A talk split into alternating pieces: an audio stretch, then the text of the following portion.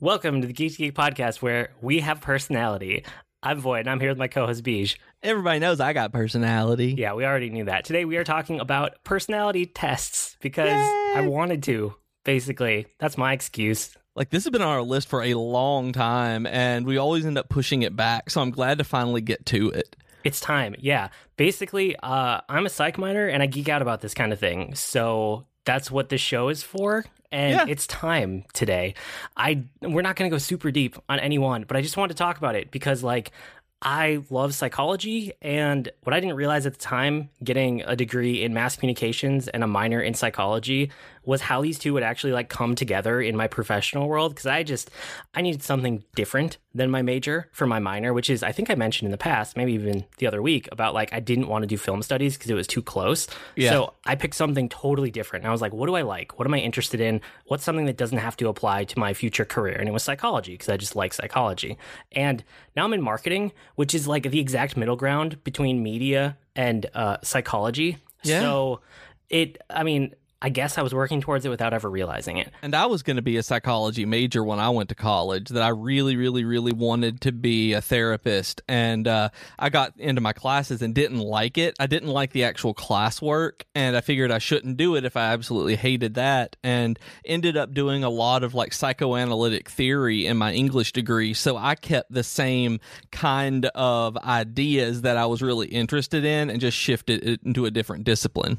Yeah, I always like the theory and I like the science and I like everything except running the experiments, basically. Mm, yeah, I'd hate that. And I didn't really want to be a therapist ever. So that's why it was like, no, this is a great minor for me, but it's not what I want to do with, with my career. But the thing that I liked the most in psychology was the psychology of personality. There are a lot of other subsets I really like too, um, which maybe we'll talk about in the future. But personality is just, it's something that's always been interesting to me. And I think it probably started like way back with like horoscopes, honestly, and like astrology. I've always found that kind of fascinating. We can talk about that in a minute. But yeah, I wanted to run through a few of like the big name tests that I always think about for personality because throughout my course of studying psychology and then today, just because I'm still interested, I've taken so many personality tests. Like anything that's a major one that has any kind of scientific backing or research or anything at all, I've probably taken it at this point. And I, looking at the ones that we've made here that you've listed, I've never actually taken the the disc or the big five. And uh, Jennifer, I know, is the one that introduced me to uh, to disc that kind. And I've heard about it before, but I tend to take them as they come up whenever I see a link to click, and I rarely go out of my way to get them. So nobody has linked to me a test that I could take for those two. Yeah, you can, and you can find them out there. Like if you Google for any of the ones we're going to talk about here, you can find the tests if you're interested. But let's just like let's dive into it. So Yeah. I kind of ordered them um, roughly in chronological order, not exactly because I'm saving my favorite for the end. But DISC is the first one that you and I wanted to talk about, which is dominance, influence, steadiness, and conscientiousness.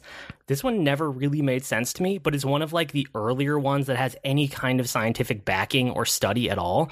And it, it was made in like the 1940s. I know when Jennifer did this one, like I don't know much about how it's used in terms of applied to people and uh, to be able to take the actionable steps. But when Jennifer's came in, uh, like you said, people are are divided among dominance, influence, steadiness, and conscientiousness, like where their personality more more fits. And hers came back pretty much in in uh, steadiness and then conscientiousness. Like those were her two major. With steadiness being the by far greatest one that uh, that when they did this at work for a, an in service, and that is absolutely true.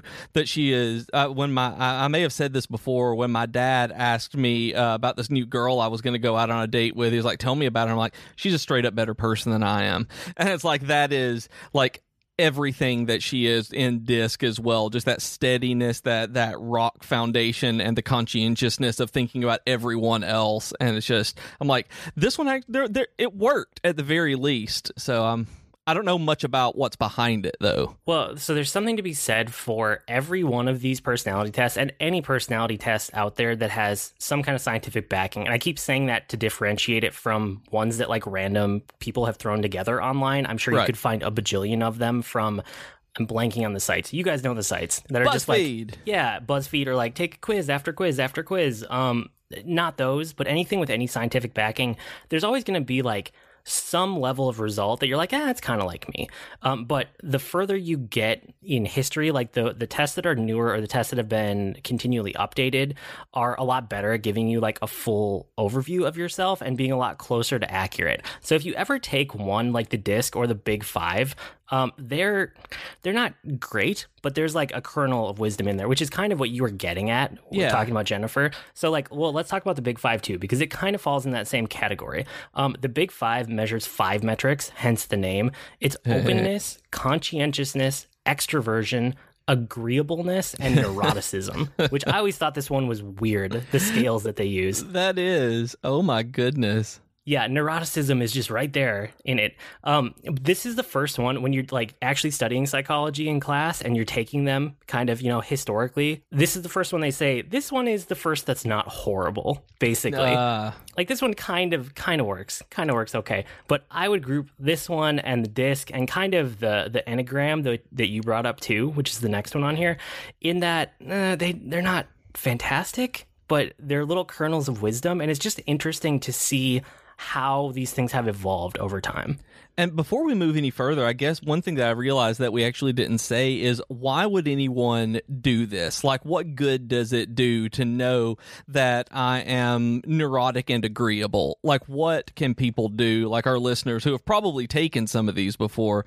Like, what what purpose other than just figuring this out can we do with this? I always see it as a good chance to learn about yourself and also to like maybe act on that. Not always. Sometimes it's just like uh, it's a way to hold up a mirror to your own personality, you know, or your own self and just like, am I like that? Yeah, I am kind of like that. Or if something comes out of it and you go, wait, am I like that? And you start asking other people and they're like, yeah. And you're like, I don't want to be like that. Can I do things to change it or work on it? For me, it's always been less about that. I don't go into these like, I want to change things about myself, but it's more of like a measurement of kind of who I am and where I'm at at a given time because your results will change over time. Yes. And that's something I'm going to talk about a little bit later, but uh, but yeah, absolutely. Um, mine mine has changed. Like I know that I've changed uh, into having a lot more extroversion than I used to. Yeah, yeah, it's interesting to see how you change over time. Um, so Enneagram, I know you wanted to mention it's not one of my favorites, but it's from like the 1970s and 80s, and you said that one someone you know uses this one, right? Yeah, my cousin is a former pastor. He went to seminary. Very, very, very uh, humanitarian guy. Super compassionate. Just loves everybody. And we were talking, and he's moved out of the ministry now and is an executive coach. And so, as I was talking to him about all of this, he keeps uh, uh, bringing up the enneagram, enneagram, uh, enneagram, uh, this one, and uh, he said that it's his favorite type to use. He starts out with all of his clients with this just to get a baseline of who they are like just knowing like they have a foundational personality that he can probably approach in a particular way.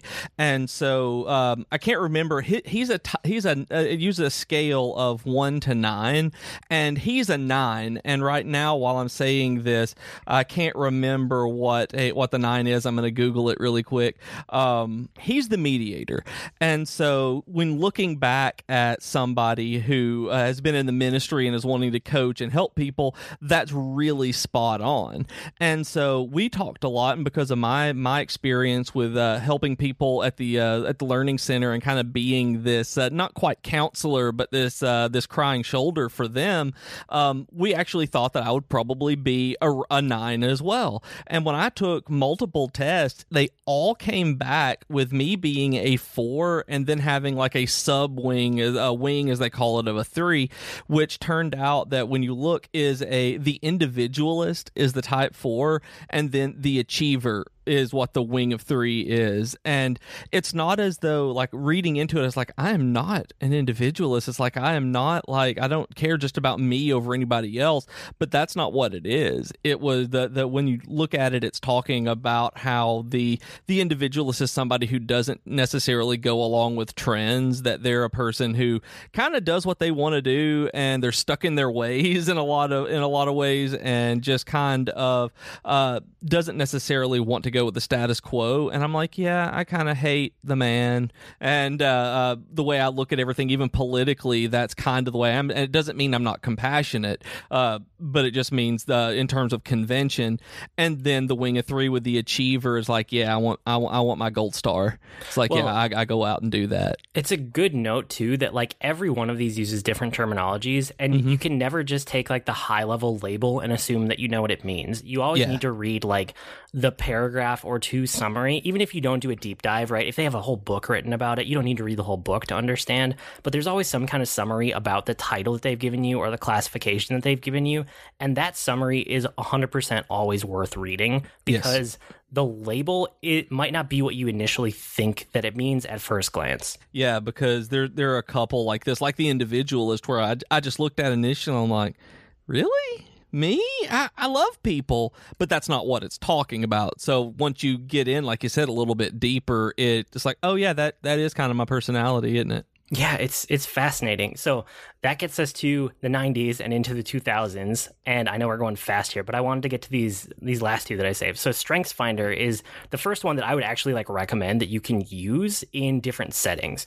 Um, it's constant, well, not constantly updated, but it's updated every few years. So there's always like the newest edition of Strengths Finder out, mm-hmm. and Strengths Finder is really about they rate you on a ton of stuff, but it's about work. It's like how do you function in a work or school environment? It kind of goes hand in hand, but it's not trying to give you a comprehensive look at you as a person.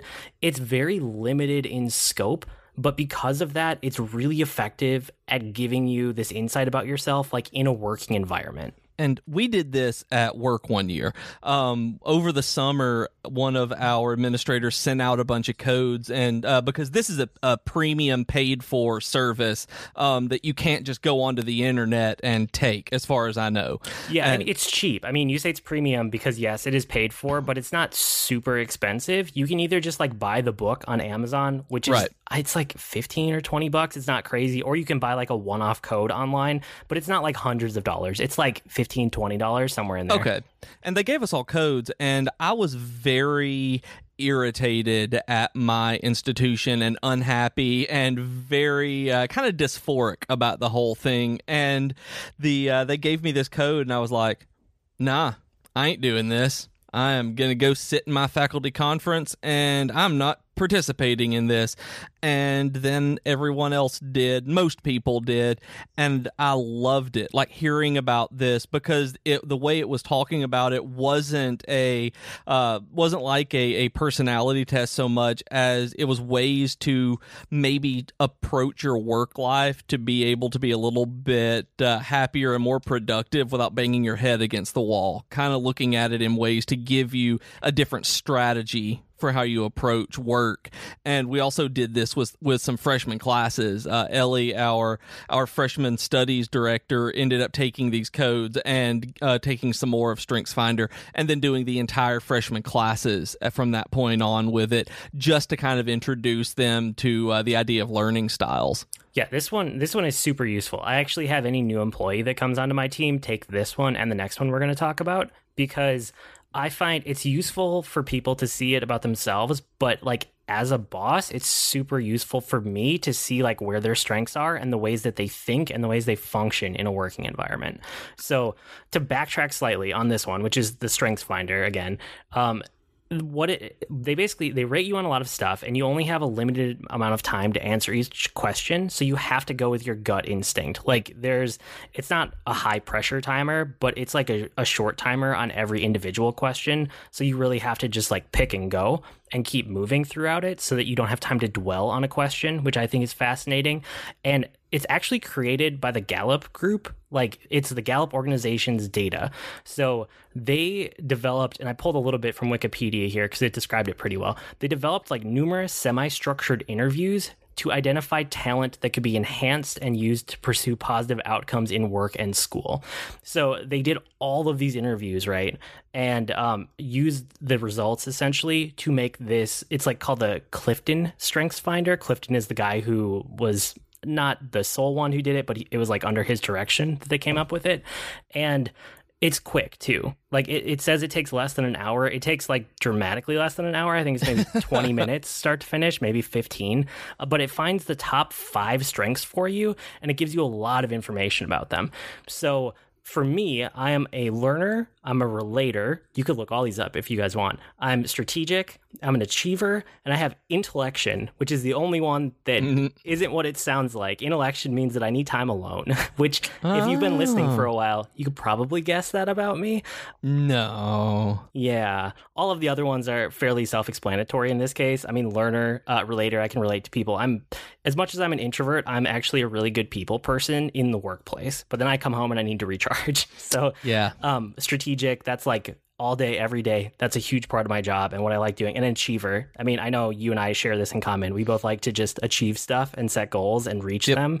Um, but that intellection is that was one where I was like, what even is it? And it's basically like you need alone time. And I was like, yep.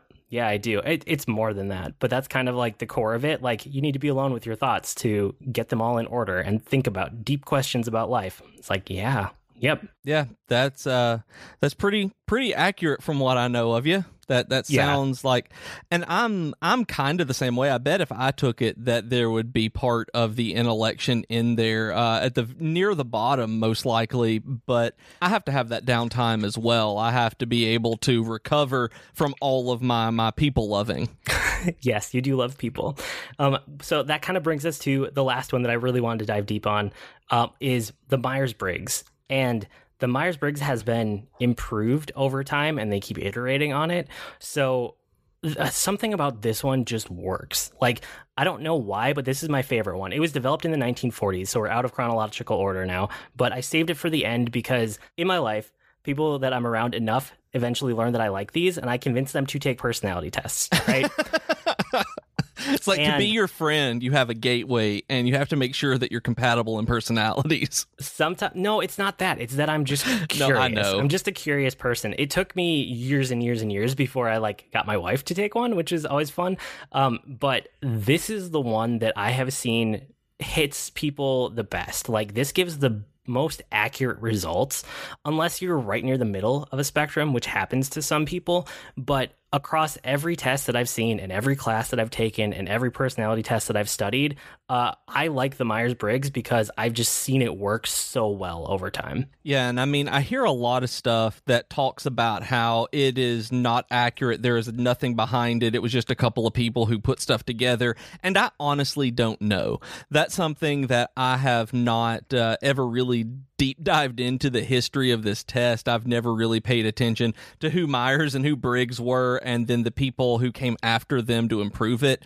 But both, I have two personalities that uh, from one that I changed into another, and then whenever I did, like all the time, it's accurate almost every single time with every test, no matter who makes it. Uh, that I was I was an uh, INFJ, and now I'm an ENFP, and it's like we'll talk about what those are later, but they were always the same thing. Like no matter where it was, and when you read what they are, it was my personality. As much as you can really talk about a person uh, in generalized uh, traits in in that method in that, that way. Yeah, so this one it measures you on four different metrics and it'll place you on one side or another of them, which is where I said if you fall right in the middle of one of these, sometimes it, it can be slightly off. But like I said, I've seen the best results most consistently from the Myers Briggs, um, especially like the most modern version, which you can get to and it's free if you go to 16 with the number 16 and then personalities.com. So 16personalities.com. And it has these four metrics and that's how you shorthand it when you're talking about it to somebody else so like you said right now you're an enfp so that would be extroverted uh, intuitive feeling and perceiving and it's kind of interesting because you and i are almost opposites right now yeah. um, I didn't know this until you and I both put ours in here the other week. So I'm an INTJ, which is introverted, intuitive, thinking, judging, which sounds bad, but um, But- so you and I have that intuitive.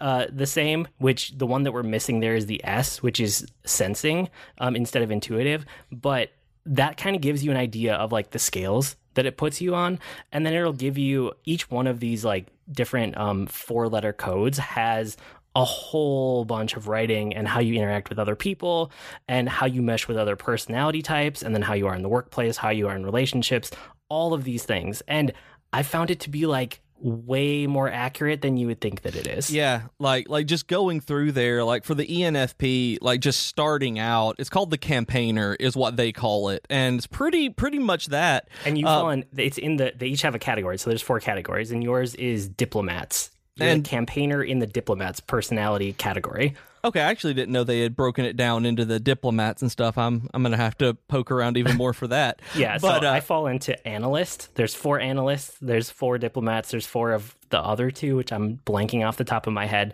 Um, but yours is called the campaigner. Mine is called the architect, which I guess that tells you something about me.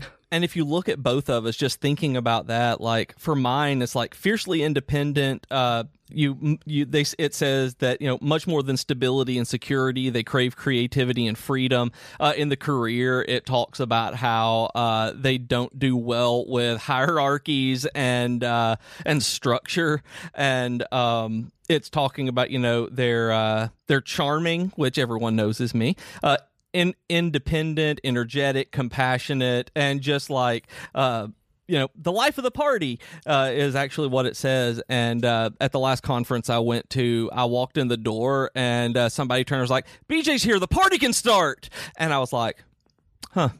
Uh, but it's uh, th- that's what I was. I was like, really? People say that, and uh, but it, they're they are they're it's creepy how uh how accurate in terms of just those broad generalizations it can be. It's like yeah i'm i'm i'm that.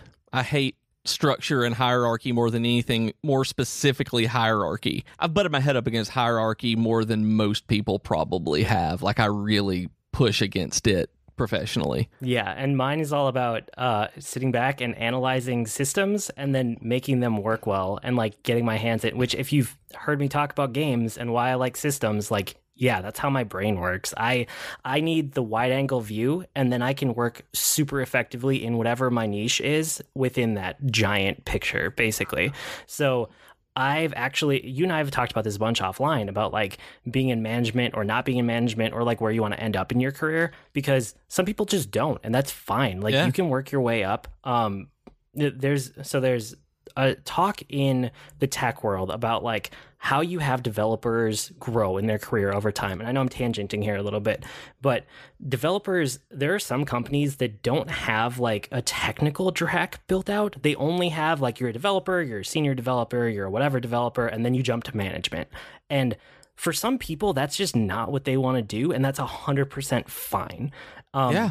You know but you need to know like where you fit and how it works and like uh, companies that are successful especially in like the development in the tech world they have both of those tracks and they give you options to jump kind of from one track to another Yeah. and figure out where you belong and the more that I have had different jobs and different experiences and different gigs, the more I realize that I really do work well in management because I like that wide angle view of everything. And then I can direct people very well within that because I understand the whole picture. So I can control my part of it and the part that me and my team are responsible for even better because of that. Yeah, and we have that kind of track as well, uh, the track system in, in the company. And because of my experience at the college, I'm actually on the management track right now. And the next time that we have a performance review, I'm going to talk to my supervisor about moving into the individual contributor track because the more I, I think about it, I'm happier now being on my own, uh, being able to work on these projects and check in with somebody and, you know, do that kind of work than I ever was trying to manage and have that high level view. And uh, I, I just don't for in terms of work i'm you know talking to everybody. I love all of my people but in, with projects i don't i don't want to work on what you're working on. That's not what i'm interested in. That's why i'm working on my project. It's uh i was that way you know at at the college as well. And so Well, yeah, I mean, you and I were just talking right before we recorded about the projects I'm working on right now. and Oh. It's like there's a lot and I was just rattling them off the top of my head. And when you write it all down, it's like, oh yeah, that's a lot of different things. But that's where I thrive. I thrive on almost too much, a little bit of like controlled chaos, you know? And the job I'm in right now, so I, I had had management experience previously, but more in like the production world on crews and stuff. So I've been producer, I've been director, I've been all that kind of stuff, but it's in the setting of production environments, right? TV, like shooting, that kind of thing. Um, this is the first office management job I've had, and this is the first one where I've been high enough in like uh, an org chart where I actually get the wide angle view.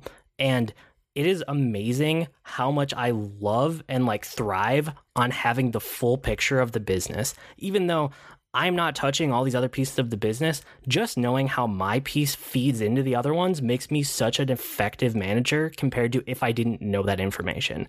And that's where this job kind of solidified in my mind that management is where I want to be for probably the rest of my career at this point. And that was, like I said, the exact opposite of me. That uh, I thought that I was going to be good. I told Jennifer when I first got the director's job at the center, it was like, I'm good for the rest of my life. I can spend 40 years here. And then the more I did that job, I realized that I'm best at number two. Um, and I don't mean duty. I mean, although I'm very good at duty. Um, I'm so sorry. tickle myself. Um, I'm naming the episode that right now. I'm and, very uh, good at duty. And it's, uh, but I, I, don't like being the one that final decisions rest on. I realize that as long as I have autonomy to do what needs to be done, but not the final say on everything, that that kind of thing is too much pressure, and uh, I, I I just cannot function with that. All of this to tie back to the fact that like Myers Briggs makes me think about things like this. Yeah. And I love that. It's such a good jumping off point for conversations and kind of understanding yourself, even if you don't agree with it. Even if you don't agree with it 100%, there's probably something in there that gives you a jumping off point to think about yourself and your interaction and how you are day to day with other people um, or your job or whatever, you know, relationships, all that kind of stuff. So that's why I like the Myers Briggs so much. And if you guys want to do one personality test, do the Myers Briggs. Go to 16personalities.com and then tell me on Twitter or tell me on Reddit what you are because I'd love to know. I'm so curious about our audience and one of the reasons I really like the uh, 16 personality site in general is uh, is they have at the bottom of the introduction of everything, or maybe it's the very end of the very end. I don't know. Uh, they have a, a, a you know kind that you may know. Was like campaigners you may know, and as you scroll through the one for the ENFPs, the very last one is Willy Wonka. It says Willy Wonka from Charlie and the Chocolate Factory, and the moment that I saw that, I laughed so hard because all of my coworkers had uh, for years at, at, when I was at the college called me the Willy Wonka of, on of campus because I was you know always this kind of crazy you know bouncing around. Like I would literally spin while I talked to people. Like I'd be walking down and I would spin and bounce and jump. Like I'm a very animated person. And uh, when I saw that I just laughed. I was like well I guess I guess they saw that in me and I did not. That's funny. So, yep. yes, I, I, encourage this one. It's the easiest and the freest one to do um, at 16personalities.com. And please, seriously, like, tell me what you are because I want to know. Um, yeah. The last I'm super interested in everybody. Yeah. The last one I want to talk about is uh, astrology. I don't actually want to dive deep except to say that I like astrology. I like astrology for fun, not for accuracy. Not it has no science to back it up unlike all the other ones that we've been talking about even if their science wasn't great there was at least something there um, astrology is astrology but I love it anyway. Like I will geek out about it. I'm not going to right here. We don't have the time, but I like astrology. I'm a Scorpio and I will embrace that fact. And I can't like I don't this is so hard for me to reconcile because of everything I know about you, just everything about it's this fun. analyst side of it's you. fun. I, you usually but you're like, no, there's nothing behind this that's dumb. And it's just this one is it's so I can't figure out what it is about astrology in particular that that grabbed you. It's that, the stars, that, man. no, it's not. I don't know. I don't know why. It's just it's fun. It's a fun take. It's probably because I like personality tests so much and I think I came to the enjoyment of personality tests through astrology. I think that was really my first frame of reference, like the first frame that I could hang personality on before I understood psychology or the science behind it or any of that other stuff. Uh, astrology was there first, like when yeah. I was a teenager, for whatever reason, and I ran into it. Um, I just never really let go of it. So I still appreciate it for the fact that it kind of got me into this whole thing and there's always going to be i mean i don't do astrology. That's something that that i i'm pretty much I don't want to say I distance myself from it, but I have no interest in, so I just kind of steer clear. And uh, but the only thing that will always have a a small piece of my heart is that when I was a kid, uh, my mom, uh, when especially when I was super young, before school even, my mom would go and take me uh, to my grandpa's house in the morning, and every day before work, he would have the uh, the the daily paper uh, fo- opened and folded up to her horoscope, and uh, she would read it uh, every day, and he would point it out to her, and it's like that's one of those memories I have of my mom and my grandpa and their relationship was just uh, that was how I got introduced to the idea of astrology was just through these daily horoscopes in the Tennessean uh, uh, out of Nashville. Like it was, it's just that, and I mean, I'm a Capricorn, and I don't know what that means, but that's about all I know in, Well, I in astrology. I should say that the thing I like about astrology is the personality type aspect. I don't actually do horoscopes, and I never have. The day to day, the like the stars are going to tell you what's going to happen today. Um, I've never bought into that part, but it's more about like how they classify people into broad strokes of the personality depending on when you were born. That's what got me into it, and that's what I still think is very interesting. Even though the accuracy is let's let's not talk about the accuracy. Anyway, I'm a Scorpio, you're a Capricorn. Um, the other thing is that I love tarot cards, but we're not going to talk about that now. I just have I've- to mention it because astrology and tarot cards. I've never interacted with tarot cards. I've never had a reading. I've never never sat down, never watched anyone get a reading. The only interaction I know people who do love it, but I've never been like physically with tarot cards before. I only have interactions on TV. Like that's Okay. all I've ever seen. Well, you know, the whenever you and I end up getting together, or if we have a Geek to Geek con, tarot cards are going to be there. Then I right, suppose. fair enough. Cool. So Do you read of- them? I'm, I'm curious. Do you read them or have anyone do it, or do you just know people and have that done? I don't have it done often, but every once in a while, if I'm out and I see one, I'm like, yeah, I'll waste thirty dollars. This will be fun, and I'll do that. But no, I don't have like I'm not a regular at the tarot card reader. That's not what I'm talking about. I'm so just, you're not you don't have a standing appointment with Madam Sheila. That's No. actually that's actually the the one we have. We actually have a lady down the road who does uh palm readings and tarot cards, and her name's Madam Sheila. We have one in Uptown. I don't remember what they're called, but every time I walk by, I'm like, uh, do I want to today? Yeah, maybe. But when I say every time I walk by, it's like once every couple years. So no, I don't have a standing appointment. So all of that to say, I really like personality tests, as you can probably tell by now. Um, I think the Myers Briggs and the Strength Finder are actually like very useful and actionable, and I encourage Myers Briggs if you're at all interested in anything we've talked about. Um, yeah, yeah, that's probably it for the main topic this week. Uh, why don't you talk about Patreon for a bit? Uh, So if you've done this, if you've listened and you've gone and done a pa- uh, personality test, um, and any of your stuff came back as generous, maybe you should go to patreon.com slash geek to geekcast and consider supporting the show. And even if yours came back as not generous, you should still consider going to patreon.com slash geek to geekcast and supporting the show. We have some cool stuff, and I will give you a hug if I ever see you in person that is actually written down there. So you know you want it. It is. It's in writing. I forgot about that. It is. I will hug you. Geek to Geek Con, you getting hugs. Okay, uh, on the network this week, Geektitude, they did that deep dive into The Last Jedi. So that was kind of last week and kind of this week too, because their episode came out late. But it was super interesting, and now I really want to read the the article that they talked about, or the essay, I guess it is. So I have that on my to do to get around to. And then Tea Time with Katie and Chelsea talked about Legends of Tomorrow. It was uh, Chelsea with her husband on, and they were kind of doing a deep dive into Legends of Tomorrow, the show. So that was fascinating as well. Oh wow, I completely missed that that one was out. Yeah, yeah, they're both good. Um, with that, it's time for Weekly Geekery, where we share what we've been geeking out about this week. What have you been doing? So wow, we- more wow, well- right? Well, I did more WoW. I am I am playing it still. Uh, don't have a whole lot to say. I mean, I'm still really enjoying it. I tanked my first dungeon uh, today. Like that was neat. Good job. Uh, never, never tanked a dungeon before, but I decided I was like, I'll try this, and it was actually a whole lot of fun. So I was probably really bad and made those people very stressed because I just ran around like Captain America shielding things, and it was great.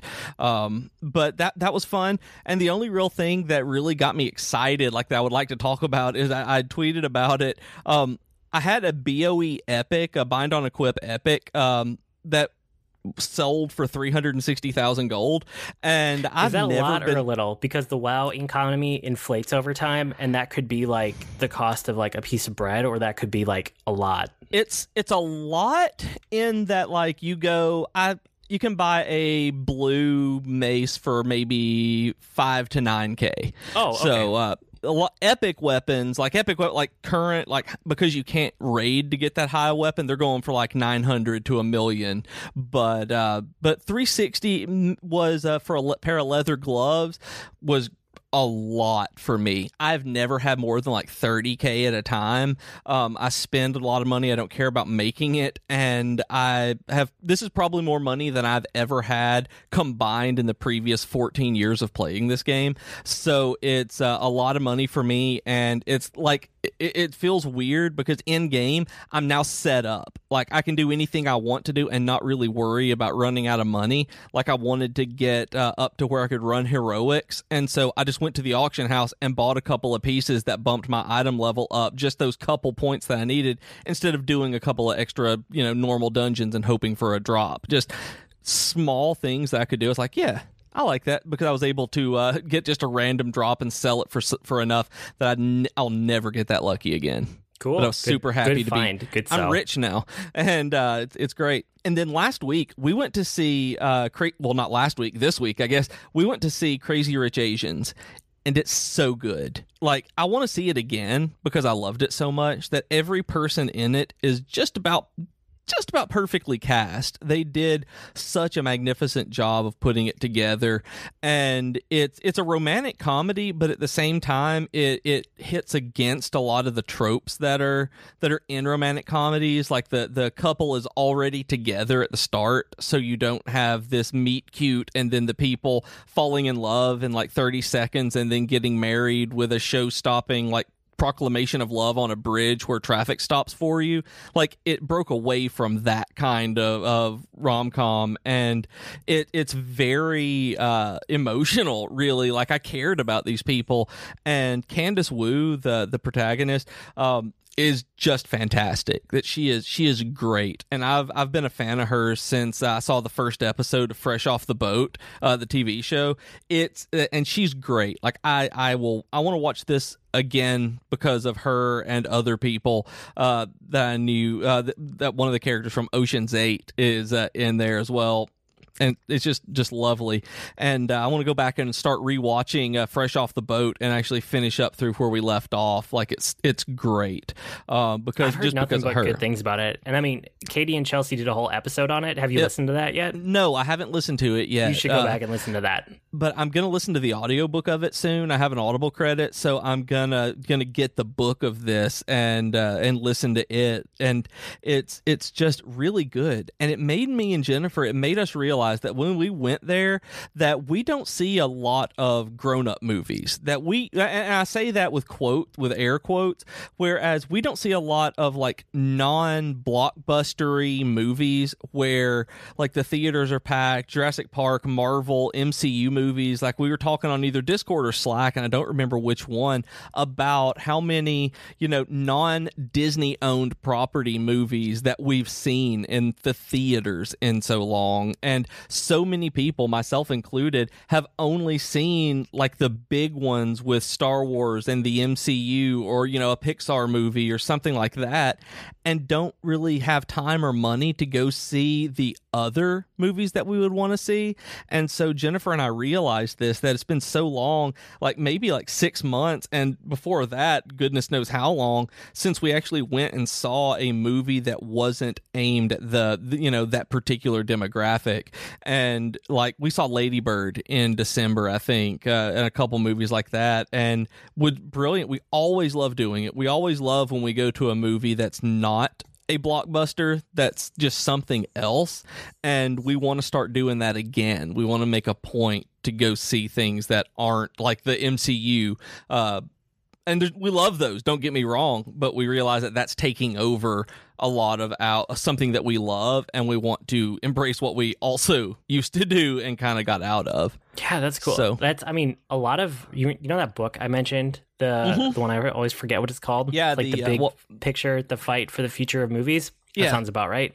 Uh, they talk about that a lot. How like the non-blockbuster movies are going away more and more. Yeah. So I would love to have more time to go to the theater too. I just can't with the age my kids are. Once they're out of the house, I will probably be seeing uh, astronomically more movies than I'm seeing right now in theaters. So I want to see uh, Crazy Rich Asians. It sounds really good, and everything I've heard is good about it. I just don't know when I'm gonna have time. It might have to be when it comes out at home. Yeah, I mean, it's it wasn't a movie that I really thought, you know, hey, I have to go to the theater and see this. But when I did, like I'd heard so many good things about it. When we did, it was I'm so glad that we did because it is one of the best movies I've seen in a long time, and it uh, it, it was just nice to go see something in the theater, and it be nice. I guess is the way to is the best way to put it. It's like it was just a nice experience, and I want more of those. That's good. Well, I don't have a super happy nice thing for my geekery. I uh, did a deep dive into World War One, um, which honestly, out of all the wars that you could be in, this is probably the one you want to be in the least. It's Yeah. it's not good. It's super fascinating, and that's why I dove into it. And I know I talked about like kind of looking more into history. So I read my first history book in well since school, since and I actually don't think I did any history in college. So probably since high school, um, honestly.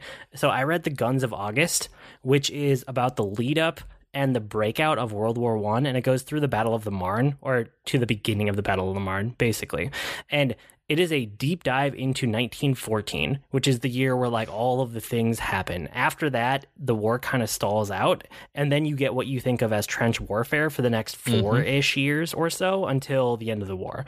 Um, August and the first part of September is what this book focuses on in 1914, and it's about all of the rulers, all of the countries, all of the like positioning and kind of like mental space that all of these countries and rulers are at before World War One, hmm. and how they were basically all spoiling for war anyway, especially like Germany and France kind of looking at each other like whenever the war kicks off. It wasn't an if so much as a when, which is hmm. interesting because I always think about it as like Austria, Hungary, you know, Franz Ferdinand type of thing kicked off Yeah. the war, but that was more of an excuse than anything else, um, which was fascinating for me to read about. So this is kind of it dives deep into how Germany basically almost won within the first month of the war, and it's crazy. It's crazy how close they got to Paris. It's crazy how like slight changes to the plan would have basically made them win the war like right away in the first 30 60 days it, it's about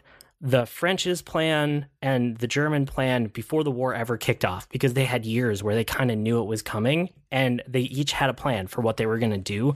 Um, it, it's just super fascinating. So it's not a great book. Like the writing is a little bit dry for me. I wish it was told more like and this is really what I'm looking for is like hardcore history. Like hardcore history is what kicked off my modern interest in history. I want to find books written the way that Dan Carlin talks about history on that show. And this is not that. This is a lot drier. This was done in like the 60s, I think is when it was written. Oh, um, So I, I think I need to find a more modern history book as I move over to World War II soon. But uh, I'm glad that I read this one once. I don't think I'll reread it. So that was interesting. And then I went over to Netflix and I was like, what can I watch about World War One kind of before I make the move to World War Two? And um, I I've been watching. Well, I finished. It's called Our World War, and I've seen that on there. I haven't watched it, but I, I I've seen it being popping up. It, I've seen it pop up in the documentary section a lot. It's good. It's it's World War One vignettes through the eyes of British soldiers, basically. So the Our World War, like it's made by the BBC, so it's you know from the British point of view, and it's a series of three World War One vignettes, and it kind of reminds me of like Battlefield One and Band of Brothers, somewhere in between there, like the Battlefield One vignettes that I talked about the other year, Yeah. and the Band of Brothers, like boots on the ground type of feel.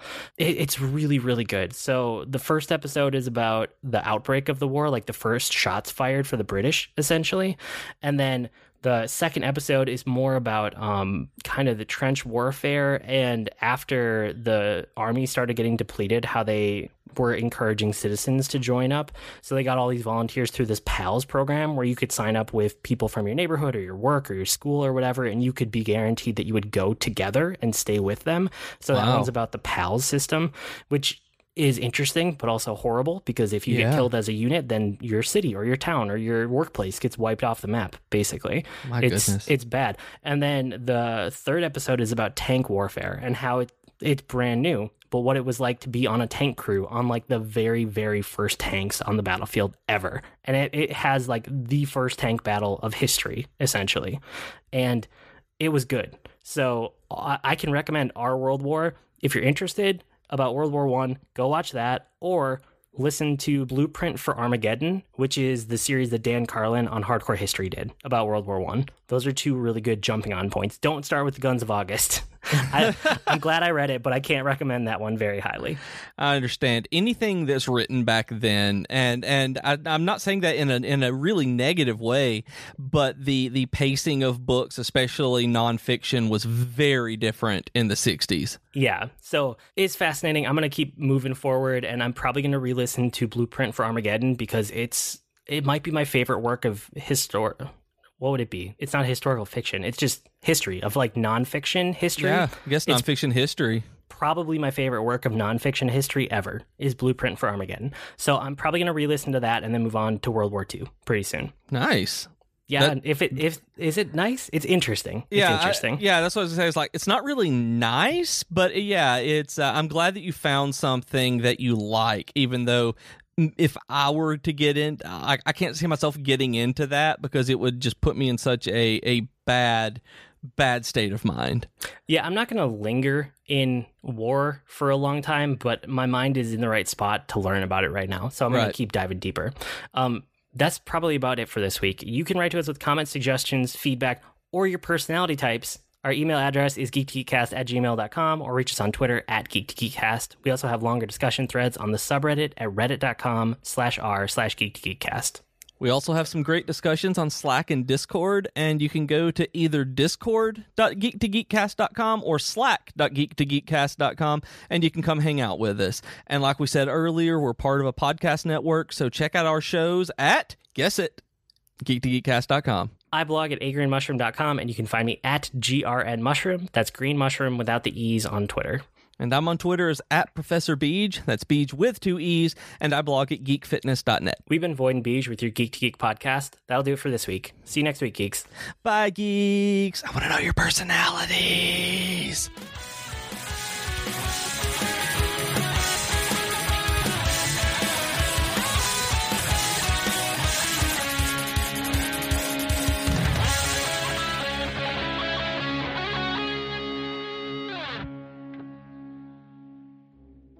Hi everyone, I'm Katie. And I'm Chelsea, and we are the hosts of Tea Time with Katie and Chelsea. We are two best friends who love pop culture and talking about pretty much whatever we want. Katie, Yes. stop thinking about Zac Efron and tell our future listeners what some of our latest episodes have been about. Well, we've talked about Zac Efron. No, get it together, Katie. Fine.